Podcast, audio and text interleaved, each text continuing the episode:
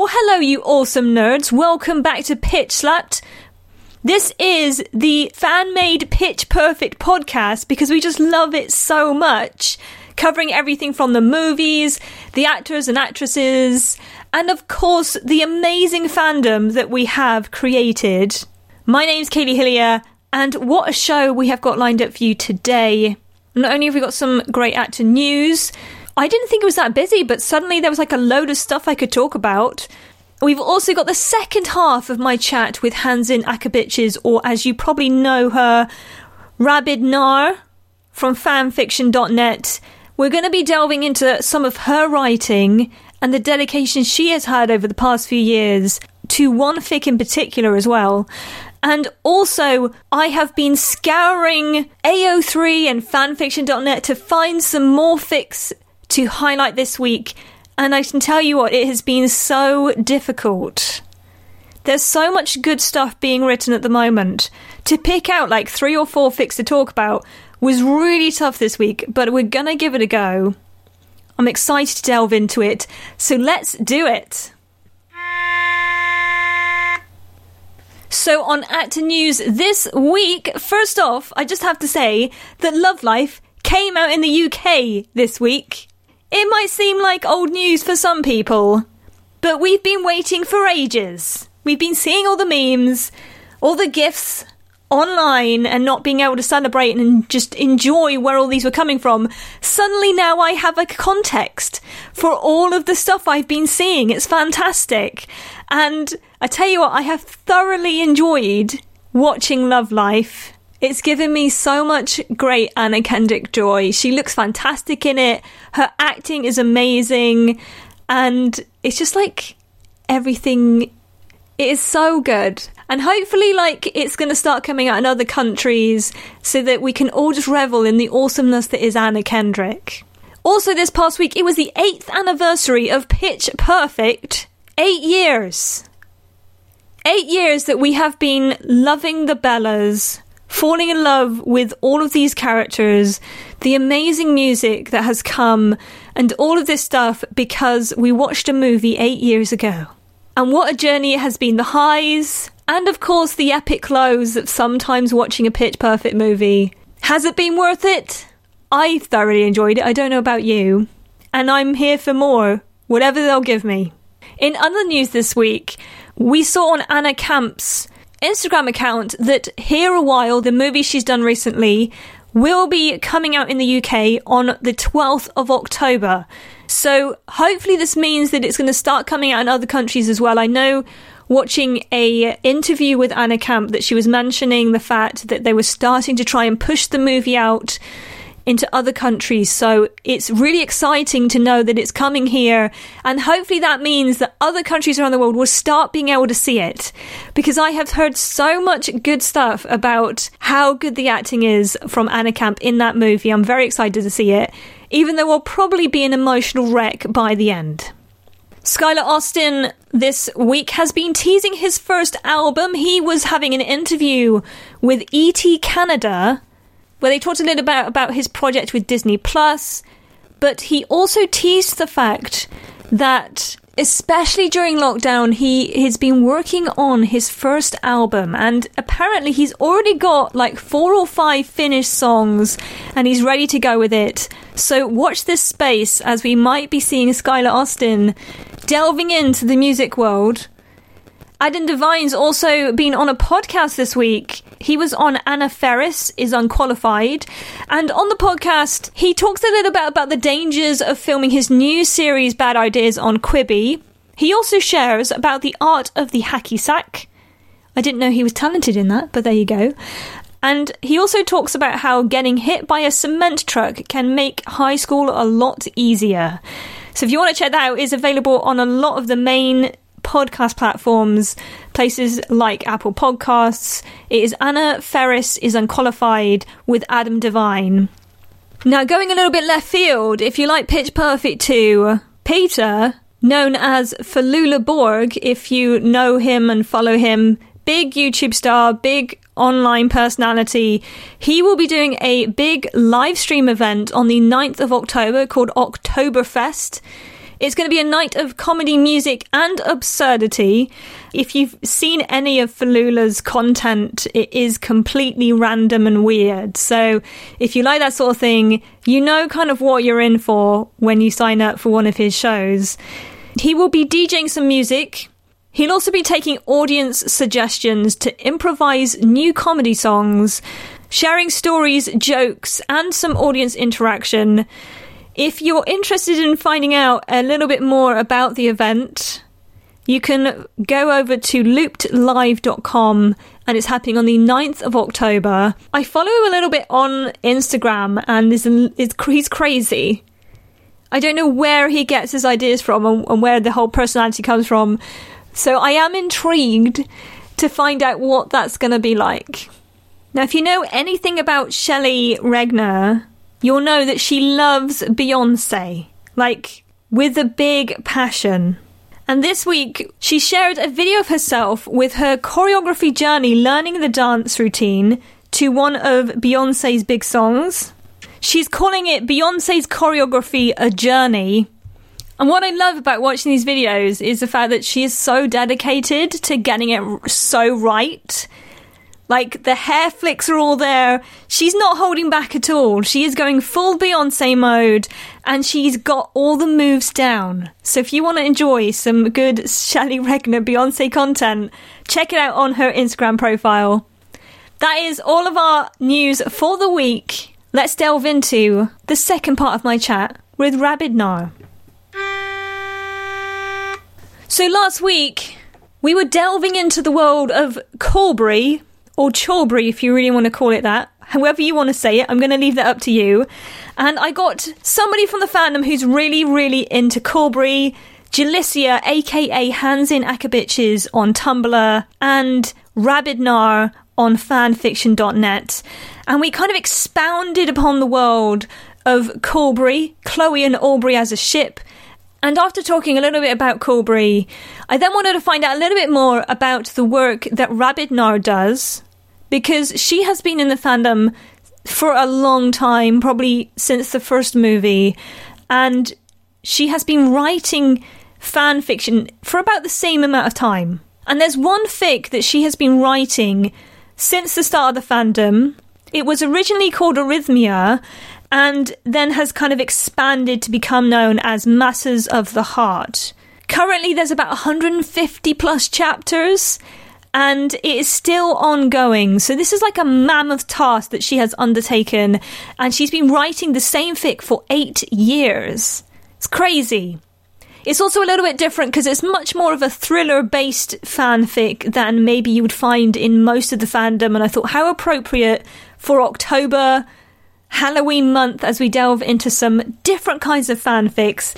So I got to talk to her a little bit about her writing and how she has been kind of building up this fic for so long. What was it about Pitch Perfect that made you fall in love with it? Definitely Aubrey. I feel I relate a lot to Aubrey. So, I mean, that's the whole reason that I ended up even watching the movie. Oh, really?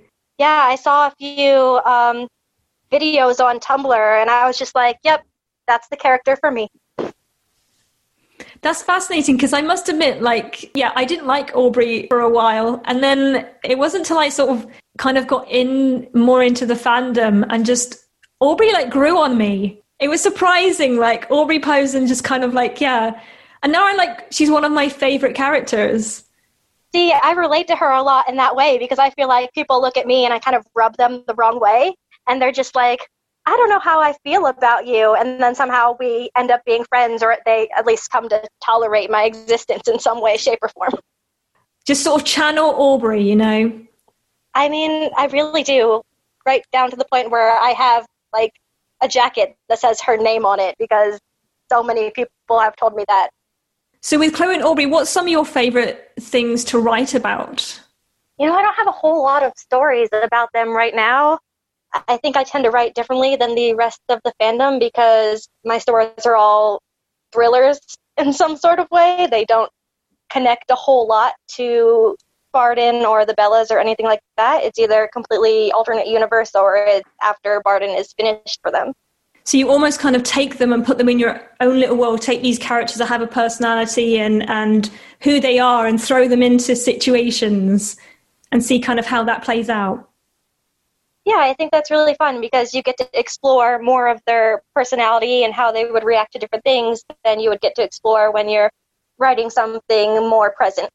It throws the door wide open to so many possibilities. And like you said, just seeing how they play out in that environment. There's not a lot of authors who kind of tackle thrillers or horror stuff. And it's interesting that you choose to kind of delve into that with your writing. Yeah, I've not really come across a whole lot of other stories, at least not with Chaubrey, that tackle that sort of subject.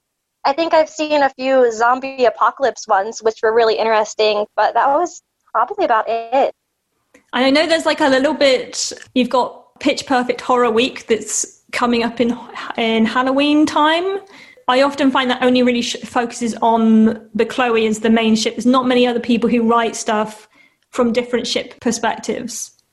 Yeah, all I ever really see is Bechloe and occasionally Stabri. It's really hard to find more Chaubrey or even Mitchsen or Triple Treble fanfiction. And for you, for those who don't know, you have been writing a fic that's like eight years go- ongoing. Yeah, I started it back in February of 2013, so it'll be eight years this February. You're crazy. It's literally like almost from as long as the first movie has been out. This story, which is called Matters of the Heart.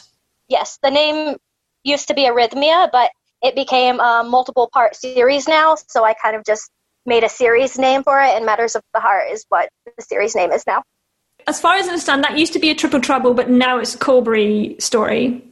Shipper wise, I know what I'm doing, but I don't exactly know how to explain it very well to anybody who's not really reading it. There's definitely a lot of triple treble aspects, and right now, where I'm at, it's completely Mitchsen.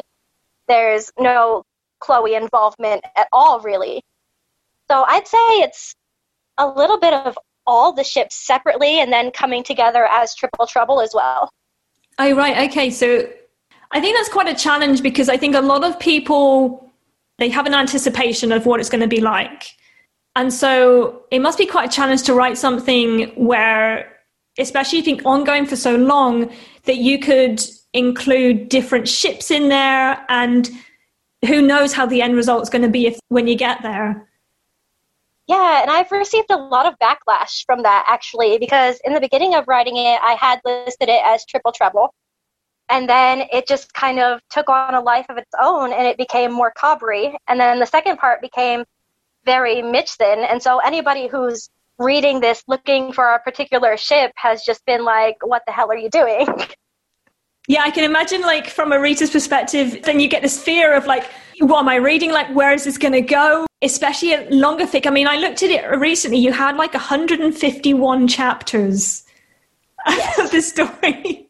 And as a reader, you're like, you want to invest your time into reading things, but then you're also like, the nerves of like, where is this going to end up? I have no idea. There's almost the excitement in that as well as as to you have no idea how this is going to turn out. And see, I feel like the way that I'm writing it, it's not going to disappoint anybody no matter what they ship. I think that in the end, it kind of caters to everybody a little bit. It's also quite a different genre than a lot of people would read because it's it's like a thriller. It is. It's a murder mystery. Because it's not set in the Pitch Perfect universe at all. You take these characters and just kind of like put them in this situation in this scenario to see how they're going to play out post Pitch Perfect 1. So there are a lot of flashbacks to things that happened in Pitch Perfect 1, either in the movie or what I imagine kind of happened behind the scenes during that time. There's definitely not much relation, if any, to Pitch Perfect 2 or Pitch Perfect 3 because I mean, I started writing it directly after the first movie, so I didn't know where the second and third movies were going to take their characters. So I've had to kind of keep it more along the lines of Pitch Perfect 1 in writing characterization, and that's what I flash back to. So, I mean, I, I, haven't read the whole thing, but I've read bits of it, and you have a really interesting dynamic between Chloe and Aubrey throughout what I've read. Obviously, I don't want to give away what happens later on, but what I think is quite interesting is they seem to have a really close relationship, but Becca kind of there's a lot of pain there, um, and Chloe and Aubrey process it in quite different ways. They really do.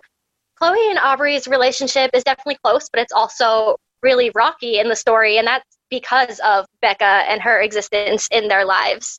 They ended up on good terms after Pitch Perfect 1, and then things kind of went downhill again from there.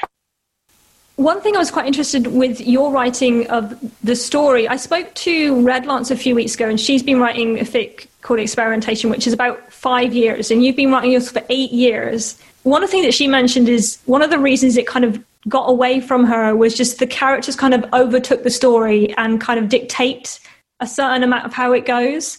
For you, like, do you have things quite planned out, or have you found a similar thing where maybe it's just gotten bigger than what you thought it was going to go? So I've had the entire outline planned out since the moment that I started writing it. Um, I didn't realize that people were going to read it. So I figured it would probably just be one of those stories that I started and then I kind of write it in my head after a few chapters and never actively finish it. But it kind of more exploded reader wise than it did anything else. Um, I've been following the same outline since the beginning. The only thing that's really changed is the minor details and how I get from one point to another. That's amazing. So, like, for eight years, you know how this story is going to go yeah, I've had a beginning, a middle, and an end since the very beginning. Has it stuck quite closely to the skeleton that you created, or has it kind of offshooted in any way? You know, there's only two or three major changes that have really happened, and they didn't change the plot as a whole.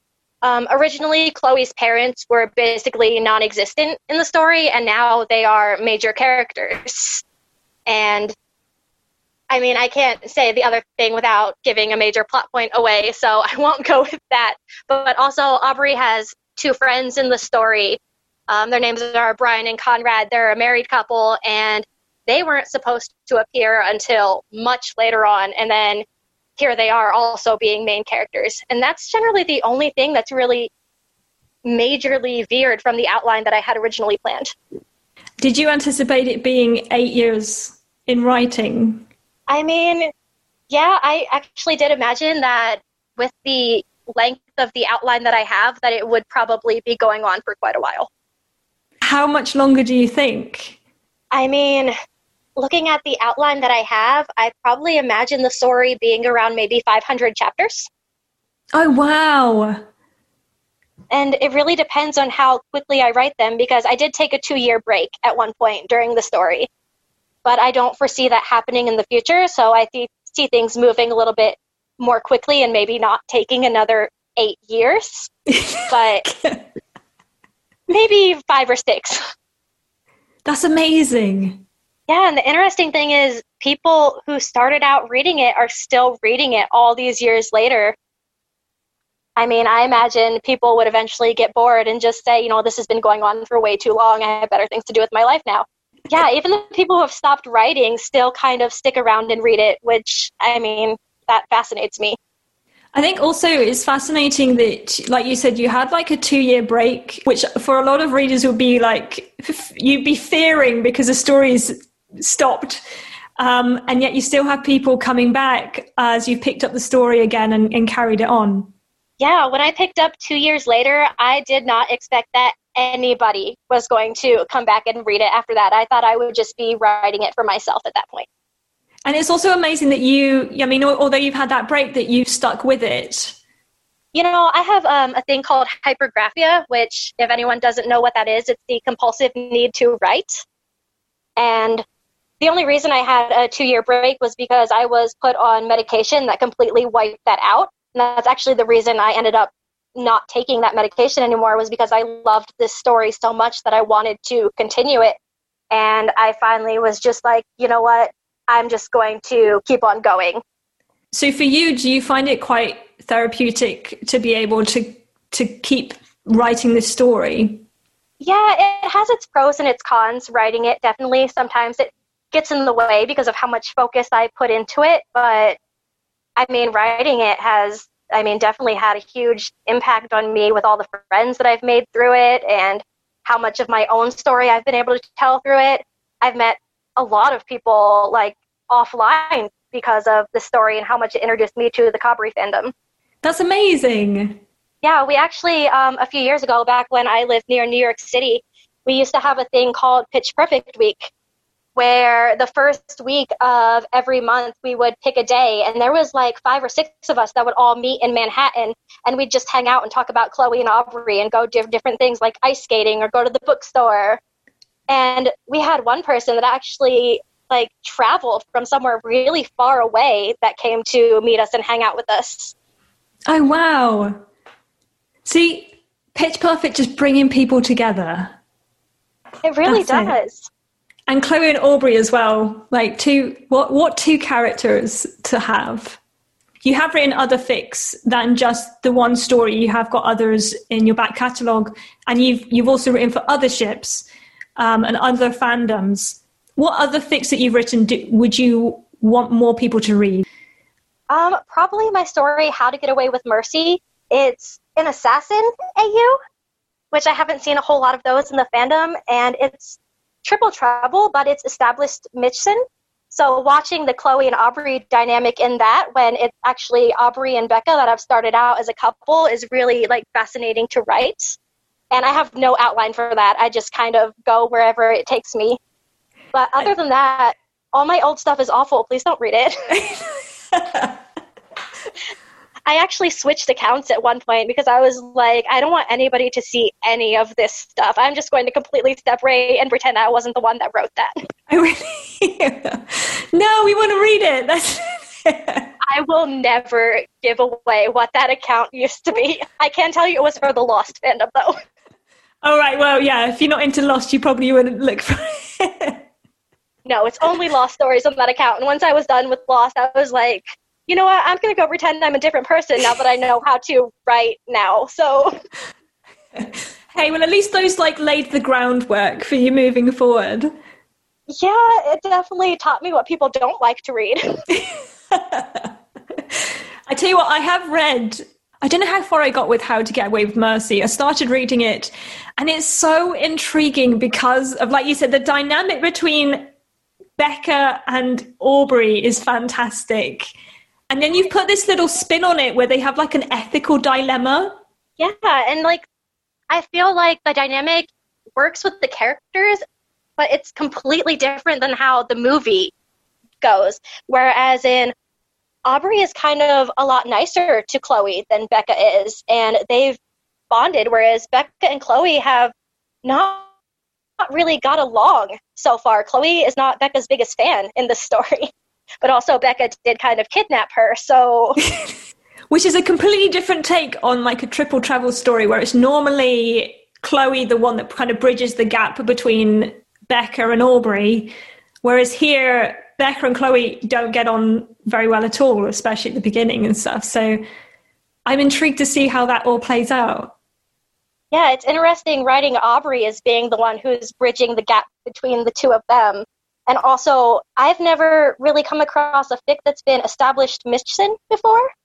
So writing that dynamic has been really interesting, especially since I have no points of reference or nothing to look at when I'm like, hmm, what do I do now? Yeah, I don't think I've read that before because I think a lot of people like writing the idea of them kind of clashing and then falling in love from there, if that makes sense, or, you know, angry sex or anything like that. yeah, I wanted to write something that was completely different. And it's actually based off of three different fan fictions from other fandoms, but at the same time, it's so different from them. And it just kind of works out. Definitely. And so good luck with that one as well, because that one is still ongoing. Well, most of my stories are still ongoing. It's just a matter of if I come back to them or not. I am notorious for abandoning things. but I'm not going to abandon that one or Arrhythmia. Yeah, like you can't abandon Arrhythmia. You've put so much time and effort into it. You need to see that one playing its way through. You know, there are people that are really invested, and some of them know me in real life and know where I live now. So I think I'd be kind of scared to abandon it. a lot of those people have my address, some of them have my phone number. I I can't imagine being able to survive if I ever said, okay, I'm done. yeah. I'm not writing anymore. It's done. I mean, if I go like two weeks without posting something, there's somebody texting me saying, hey, are you alive? Hurry up. I'm bored. I want to read something. Wow. Like you have some persistent, I mean, they keep, at least they keep you going. I feel kind of like I'm Chloe and How to Get Away with Mercy, where I've been kidnapped by all of these people. and it's great because I'm falling in love with them, but at the same time, they're a little terrifying. the fear of them there just keeps you writing, you know, it just keeps you going. yeah, it really does. That two year break, I had a lot of text and Twitter messages and Facebook messages and Tumblr messages. And I mean, generally, they were all from like the same four or five people, but they were very intense. yeah, because I mean, with the amount of like effort and time I've put into it, it's basically like living a second life at this point. It's about 50% of what I think about all day long. Because I don't think it gets as much rapid recognition as experimentation, but it's been going on like four years longer, almost three years longer. Yeah, but I mean, also it's a little bit hard when you're not writing Bechloe. I mean, I'm very proud of it because I've had to put an intense amount of work into writing Chaubrey and actually getting readers because a lot of my smaller stuff, a lot of people don't read it just because they don't know it's there and it's not Bechloe.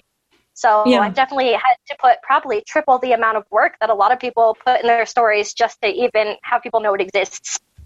Do you have to put like more effort into publicizing it or just getting it out there because not as many people pay attention to stuff that's not Bechloe?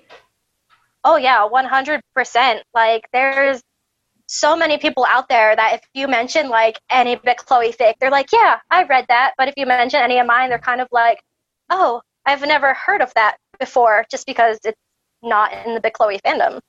I do think it's quite difficult because you just have to watch the movies and there's a lot of Bechloe that you can just draw out straight there and um, and Becca Mitchell is almost kind of like the main character. So a lot of people hook in with Becca, and if nothing features Becca, they kind of like move past it.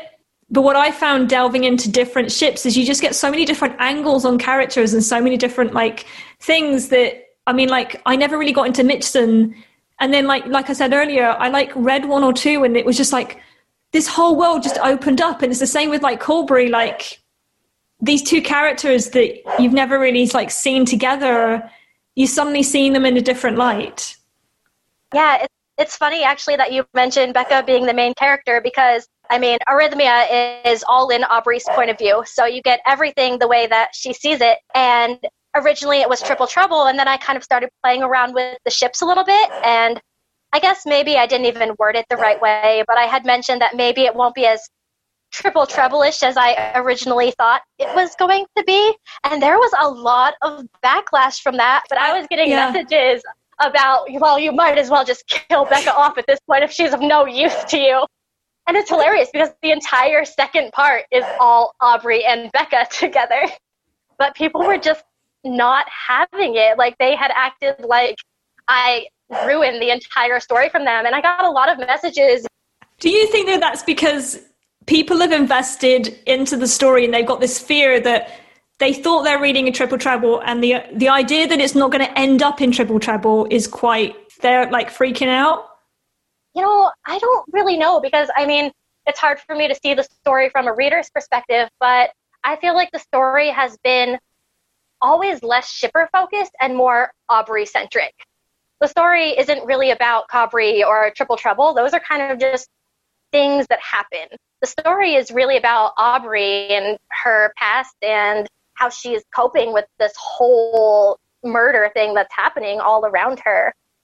So I love that. I think that's fascinating though because it's a completely different take on like a, a ship, shipper story that I've read where it's really more about one character than the relationships. Although the relationships are there, is about this one character's perspective in this situation.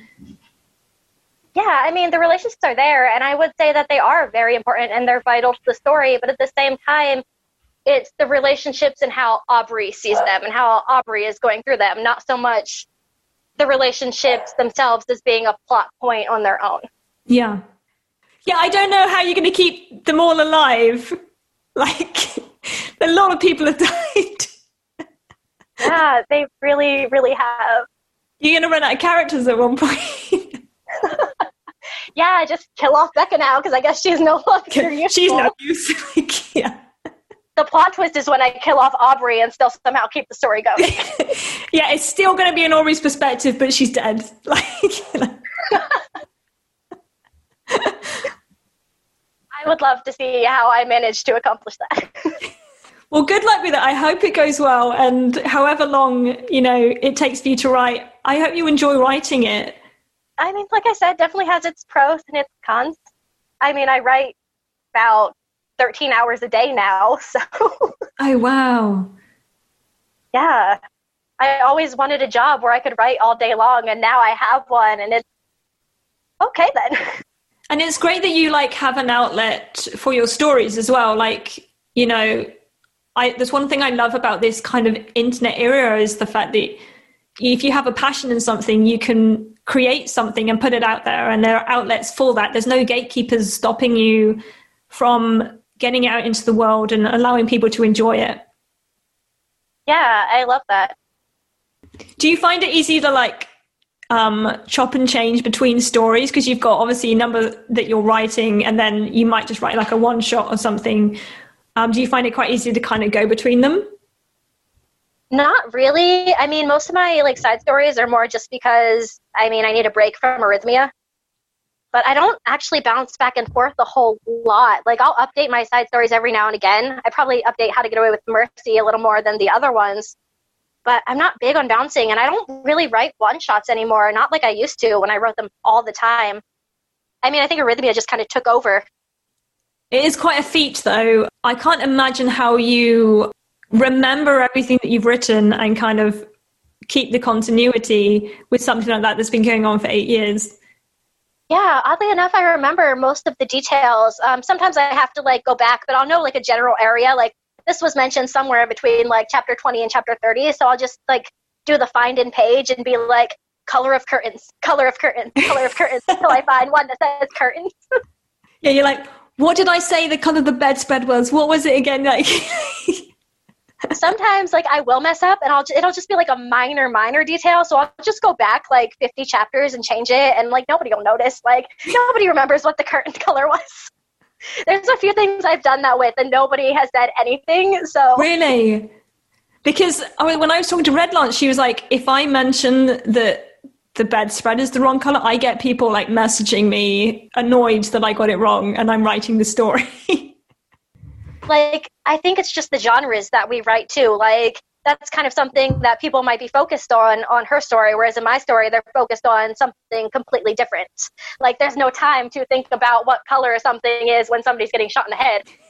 Like what is the time yeah, it's been it's been three weeks. It's been three weeks. They were on the island for two weeks and i think this is their first week getting off so it's been three to four weeks that my story has been over. That's crazy yeah 151 chapters eight years to get three weeks yeah, I had to go back and actually like there was a point where they were talking about like the amount of days for something and I had to go back and I was just like this took place over not as many days as I thought it did. so that's just astonishing to think like I mean, do you find people get annoyed with the progression of the story? I can imagine feels like there's moments that are quite fast paced um, yeah, I've only ever had one complaint about that particular thing, and it wasn't really about the pacing of the story. They had just said that I was too detailed. Oh, right. So, I mean, I guess that could relate to the pacing, but that's the only review that has ever said anything about that. There's a lot of people that would be like, oh my God, I can't believe that all this has happened, and it's only been like three weeks. But nobody's, I mean, all my complaints are about a completely separate sort of topics with something like that, you get so many comments throughout the years or months or whatever, and yet you still have the motivation to keep writing. How do you deal when you get like negative comments? Because like you don't want it to kind of dictate how you feel and, and your love of the story, but obviously they are there. It must be quite a challenge. I don't get a whole lot of negative comments, and when I do, they're from the same people. And yes, they're, and, they're still reading. Yeah, which confuses me. They just see the story very differently than how I write it. And I try to remind myself of that, but at the same time, like the comments are just so like personally like they're more like personal attacks on me than they are more like comments on the story. So they bother me a lot. well, I mean, the story is very personal to me. Yeah. a lot of real life experiences. So anybody who attacks Aubrey kind of, I feel like they're coming at me too. Yeah, and I think it is hard to like distance yourself from the comments sometimes when it's like that, when it can be quite personal. Yeah, and I mean, like, Arrhythmia deals with a really hard to deal with topic with trauma and PTSD. And I also try to remind myself that, you know, a lot of people maybe haven't been in a situation that has really been this serious. So they think they know how they would react, but they really don't. So they're out here kind of attacking Aubrey, but with no real frame of reference because they've never experienced anything like this. I mean, it must be quite a challenge writing something which is so different from what most people are writing. I mean, when you sort of delve into most of the fandom, it's like a, some sort of love story or something like that. I don't know how many people actually read all of the sort of summary and actually be like, oh, okay, this is like a murder mystery, this is a thriller, expecting there to be a certain amount of ship involved, and that's going to be quite a big aspect but you've got all these other aspects in there as well with the story that people aren't aware of. So when they delve into it, it's just like, what the heck is this? You know, it's interesting being in the Pitch Perfect fandom. I don't feel like I've gotten a whole lot of new reviewers over the years. I've always written thrillers and trauma, like since I first started writing in 2004. So a lot of people that are reading my fic actually followed me over from the house fandom. So they already knew what they were getting into and what I was writing. But I find a lot of people, I start talking to them and I'm like, oh, I know you. That's happened several times. So they've already gone into my story being like, I know that I'm going to get my heart crushed and nothing's going to be how I want it to. So they're prepared. Yeah, they, they, they're very prepared for the past few years. Because I can imagine anybody new, if you just type in like pitch perfect fan fiction and you end up on fanfiction.net, there's no way that you would be prepared for that type of story because you'll read like a high school AU or another, you know, multiple Barden AUs of people getting together, and then suddenly you, you, you stop at this one, and it's like, where are they? What are they doing? Like, like, like I started out in the Lost fandom, where I mean, on Lost, a whole bunch of people die. You're losing main characters everywhere. From the fandoms you've come through, that's kind of like an expected thing to happen. yeah, like even the AUs in the Lost fandoms. I mean, you had your high school AU, and you know your oh, they met in a cafe and it was really cute and nobody died. But there's still like a lot of different topics out there to explore with like, oh, it's the apocalypse, oh, it's a murder mystery. And then moving into the house fandom, there wasn't a whole lot in the ship that I was in, but it was the same thing. Like there was an assassin AU that I really loved. There was some supernatural AUs. But coming into the Pitch Perfect fandom, um, it's like I saw like two a zombie apocalypse fics one time. that was about it. Do you think that that's because they're coming from Pitch Perfect, which is you know it's it's a light, fluffy musical comedy? I don't know. Like, still, even with that, I would have expected like people. I don't know. And other fandoms seem to really love drama and suspense and thrillers. Spoken to people and like genuinely like scared because you know they're all just terrified of reading. like I know, and I love that. That's the kind of stuff that I love to read too. And there's no like content for me to consume. Like nothing out there in this fandom scares me. you need somebody else to write something that just like yeah. I do, and I keep like saying, "Hey, somebody write something like really awful." Well, thank you so and much for chatting to me today. Thank you.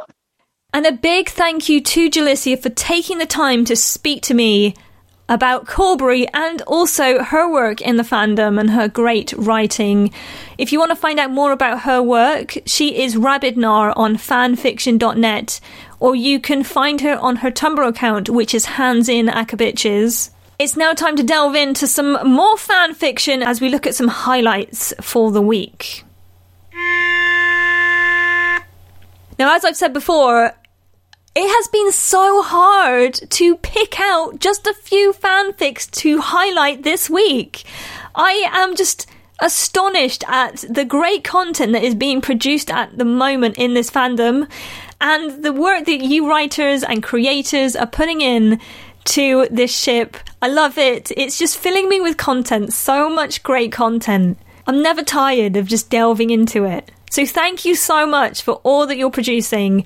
And I can tell you that it's been so hard just to draw out four fics to talk about this week. But we're going to give it a go. Starting off with the fic, I watched two people fall in love, and one of them was you by the Pocket Dragon on AO3. The summary says Becca watches Chloe and Chicago kiss after her performance. She had hoped her song choice would change things, but having her heart broken wasn't exactly what she envisioned. Now, I'm giving you fair warning with this story, it is Chloe angst. There's a whole heap of Chloe angst with this story, so the angst warning is there. Read it at your own peril. I love reading stories that kind of give you a little bit of a hope that the good things would happen in the end. And this is the type of story that you don't read if that's what you like, because it's going to destroy your heart. It's literally based after the Chicago Kiss. In Pitch Perfect 3, it follows almost exactly straight on, and it's all from Becca's point of view. As I was reading, I have this like hope that maybe somewhere it's gonna like turn out okay. Maybe like everything's gonna be resolved. But what this story does is it really delves into Becca's mind, how she saw her relationship with Chloe, and it's so sad at points because she almost second guessed herself. Like, were the touches or the looks that they used to share mean anything to her? Did Chloe feel the same way? You get all this feeling of how much Becca has been pining for Chloe and hoping that if she couldn't say it with words, she could say it through a song, and how the kiss kind of destroyed that, and how she, maybe she thought she was special or individual to Chloe, and yet maybe there are things that she missed or she overanalyzed or read the wrong way. And it kind of follows on from there of how Becca kind of deals with what she's seen and what that means as well for her relationship with Chloe. It's only a short story, but oh my word, I needed to like take a moment after reading it because it it is quite heart shattering, but it is very beautifully written. And I feel like it really does delve into Becca's mind and if if that is the way she, she was feeling, if her her feelings for Chloe were that intense, like how seeing something that that wouldn't just taint the moment because it obviously tainted the performance at the end of Pitch Perfect 3 but also all of her memories and moments that she shared with Chloe over the years that maybe she thought were more special than what it was and it's just so sad to see how all of that could just be tainted and lost because maybe things were misinterpreted or whatever and and so you just kind of end up with this really, really broken Becca.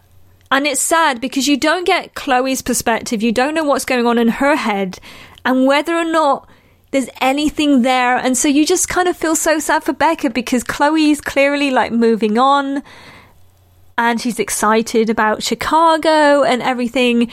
And you're just there going, no, don't do it. Please save, save Becca, please.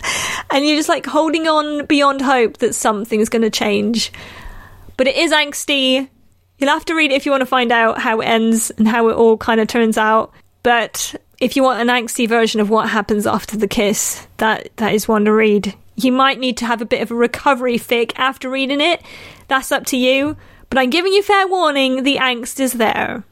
The next story that we're gonna highlight this week is called If You Took a Sip for Every Broken Promise, You'd End Up with an Empty Cup by Green Eyed Weirdo on AO3. The summary just says one word with skip. Now, if you want a little bit more context, there are some notes with this story, as it was supposed to be a Chloe Week fic, taking on the theme cheating, and it's based on a Dutch song. I'm not going to try and pronounce the name because I will get it wrong. So you are fairly warned that this covers the cheating genre, but we are also told that they don't cheat on each other. So one of them is cheating. So if you don't like cheating stories, don't read it. It's not worth it. But if you're kind of willing to delve into something a little bit different, and what I liked about this story was how it took something like cheating and kind of just gave it a little bit of a twist, a little different, because a lot of times with cheating stories, it's either they they cheat with each other, or one of them gets upset because somebody's cheated on them. But this takes a little bit of a different shift where we have Chloe being the other woman. And there's this guy who's married and is kind of stringing Chloe along. And when you start reading this story, there's a kind of a lot of you that's like, why? Why? Because Chloe's so sweet. Like, why would she do this to herself? What's also really interesting about the story is it's all written from Becca's perspective. So you're kind of seeing it from an outsider's perspective, the same as Becca, watching Chloe just do this really annoying, ridiculous thing. And just like Becca, you're like, why? Why are you doing this to yourself? Don't do it. But it's also like a really heartbreaking story because you get the impression as you read it that Chloe's kind of met this guy, got on really well, they're kind of falling for each other, and then she finds out that he's married. And he keeps making this promise that he's in the process of divorcing his wife so like everything's okay. Like we're just moving on. We just have to wait for the divorce to be finalized. And just like with becca you're just kind of there going what are you doing? He's stringing you along. Like do you not see it? And taking a character like chloe who is so bubbly and happy and confident. Chloe's like the confident one. And what this relationship is doing is just kind of destroying that and just leaving her really broken and there's lots of times during the fic when you're just kind of left asking yourself, like, why? Why are you putting yourself through this? Is he really worth it? And from Becca's perspective, like it, it alludes to the fact that Becca cares for Chloe and she's got feelings for Chloe and she feels really powerless because she doesn't have the ability to kind of express her feelings and worries about whether or not it would be reciprocated. But at the same time, she's seeing the person that she loves in a toxic relationship and how do you deal with that? Like how does becca kind of process that? Because it it's so upsetting and annoying and like you can feel becca's frustration at this person that she loves just destroying themselves. One thing that i thought was really interesting with this story and it does make you question sometimes like if my friend was doing something like that how would i handle it? And like what approach would i take? And i loved the way Becca dealt with it in the story because I think it would be really easy to kind of judge them and just kind of get really, really annoyed. And Becca does, like, Becca gets really frustrated and upset. And that comes across as you read the story and kind of what happens along and how she processes her feelings. But also, what I kind of really liked as well was Becca kind of appreciates that it's Chloe's decision and she can't change what Chloe wants to do or what Chloe feels like she should do. So she'll give her advice, give her what she thinks is right or wrong, but at the end of the day, she knows that Chloe's got to make the decision, like Becca can't do it for her. To see the patience that Becca has in that situation and is still then willing to like pick up the pieces whenever Chloe's left super broken, I think it's just a really, really lovely touch on the story because I think it would be so easy for them to kind of lose their friendship and relationship over something like that. Especially if you don't agree with the actions of what they're taking. But the sort of maturity of Becca to just be like, I really, really don't agree with it, and I hate what it's doing to you. But at the same time, like, I'm going to be here along the way to pick up the pieces as much as I can. It's your decision. You get a heartbroken Chloe, and as you're reading, I think one of the things that comes across is that Chloe doesn't feel like she's lovable, which is really interesting because Chloe's like the most lovable character. Like she's full of love and excitement. Like that is Chloe Beale. And of course, it all kind of transpires why she might feel that way. It makes you question, like, how did Chloe Beale get to the point where she put herself in such a toxic situation? I also really like the uh, the usage of the word skip, which if you've ever seen John Tucker Must Die, little little bit of a hint there. And also, like you're you're then questioning, like, who is Skip? Who is this guy that is messing with Chloe Beale? Because, like, if somebody's messing with a character that I love, I want them gone. I don't like them. Get rid of them. Take them out. Whatever needs to be done. And I was looking through the comments the other day of this story because with something like this, where it's quite a controversial subject, it kind of makes you question and think about like how you would react, processing what's happening, how the characters are being, and all this stuff. But there was a, like a comment that was made about this fic that I was just like, oh my word, this is like blown up Chloe Beale. And it just talks about the fact that maybe this side of Chloe isn't as like surprising as we may think because at the end of the day, in Pitch Perfect 2, when Becca is with Jesse, she asks Becca to experiment. She asks her friends to cheat. We don't really often cover that as a subject. And I was like, oh my word, my mind is blown right at this moment. And we didn't even like cover that whole idea in the dark side of Chloe Beale. So we have now discovered another dark side of Chloe Beale, which is the fact that, you know what, this is from the movie. She asked her friend to cheat. So the idea that Chloe would sleep with a married man is maybe not that far fetched as maybe we thought. My mind is blown. I'll leave that little uh, bombshell with you. Taking a little bit of a different tact with this next story, it's called Personal Best by We Hope Lies. And this is a Bemily story. We haven't covered a Bemily story yet on the podcast. And I really, really enjoyed this story. This is much more fluffy. If you're needing a pickup from the two more angstier fics that we've covered, this is the one for you. It's fun, it's a little bit different, and there is a good amount of fluff. The summary says hanging out with Becca is easy and comfortable, and the best part of Emily's day. Even more than swimming sometimes, and she knows it's a distraction and a complication, and probably the way she gets her heart smashed into a billion zillion pieces, but she doesn't really care. She likes Becca and she can't stop. She doesn't even want to anyway. Or an alternative college setting where Emily is a young and promising swimmer, Becca is an evolved, confident, and mature pitch perfect three style Becca, and everyone may or may not be obsessed with Emily's muscles she certainly can rock a tank top and snapback combo. So, this is kind of mostly around Emily. Emily's best friend is Stacy, and Emily's really, really focused on her swimming. This story is really fun, it's fluffy, but I loved the way that the writer had done the characters because they just felt so like I would have imagined them to be. Even some like Emily, where they kind of given her a bit of a twist, and she's this swimmer, and she's kind of dedicated to her sport, and she's wearing snapbacks and longboarding everywhere and stuff. It just kind of worked. I could imagine Emily kind of being this kind of focused swimmer type. And I love how awkward Emily and Becca are in this story. It was so relatable because I feel like I could be kind of awkward like that as well. It was almost a slow burn esque type of relationship. Through their awkwardness was just really lovely, and awkward conversations they have, especially at the beginning, were just so relatable. I love the little bits of banter that they have between them, and as you're reading the story, you get to see their friendship into relationship kind of blossom. And I thought the author had done it so well.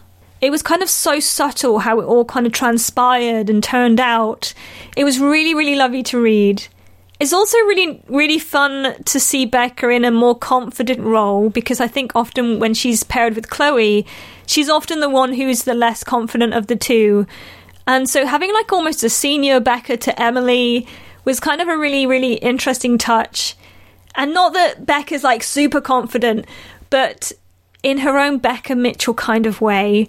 And the little things that she does to just kind of hint that she likes Emily and, and maybe it's reciprocated are really, really sweet. And there's like little parts of the story, like whether it's Becca's music or Emily's focus on her swimming or how she de stresses, stuff like that, that are mentioned and then kind of woven in later on in the story. And I love how it all kind of ties everything together, especially when you get to near the end. Also, a lot of this starts off because Stacy and Chloe get together, and those two as a couple, oh my word, like they are quite hilarious. And you can just imagine whenever the author like writes the scenes where they're all together, you can just imagine these happening where you've got a very sexually charged Stacy and Chloe because neither of those two really hold back.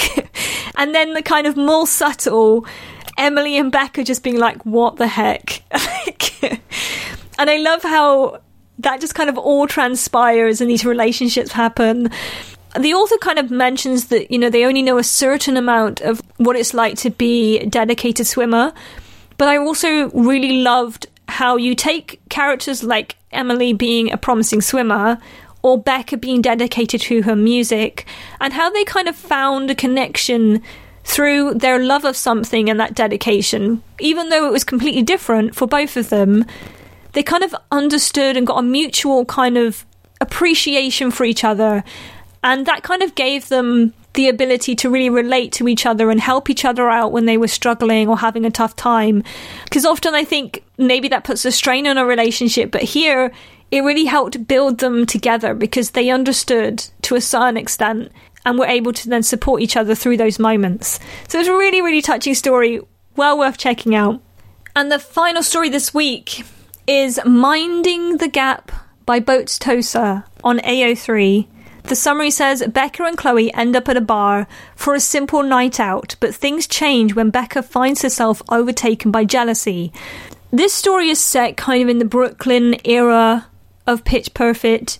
Becca, Chloe, and Amy living in their Brooklyn apartment. Becca and Chloe decide to go out for a night out and just kind of let their hair down. What I found interesting with this story is it's not like a simple, oh, they're pining for each other, they go out to a bar and somebody hits on one of them and they get jealous. And although those elements are there in the story, I found that it was more about Becca coming to the realization of her feelings through what is happening around her at the moment. And it's almost like she's beginning to recognize it from previous experiences that are mentioned in the story, but it's not like they know the full extent of how they feel yet. So it was really interesting going through this kind of discovery process with Becca as she starts to get this jealousy around Chloe and it kind of blowing up and coming out in a way that she wasn't prepared for because maybe she hadn't fully recognized or realized her feelings. And as you would expect, there's like a blow up moment in the bar where Becca kind of turns into full on protective Becca. I love protective Becca moments when she's she's only small and yet the red mist comes down and she's just gonna like go for it and maybe doesn't fully think about what she's doing at the moment. Luckily, it doesn't all blow up in her face, but potentially it does in some forms. What's also really interesting about the story, after it all blows up, they're kind of left with the aftermath of what's happened, and watching how Chloe and Becca both deal with it is really, really interesting. And what I thought was an interesting touch is the fact that it's not necessarily dealt with straight away. And so there's a big chunk of the story where they haven't resolved what's happened between themselves.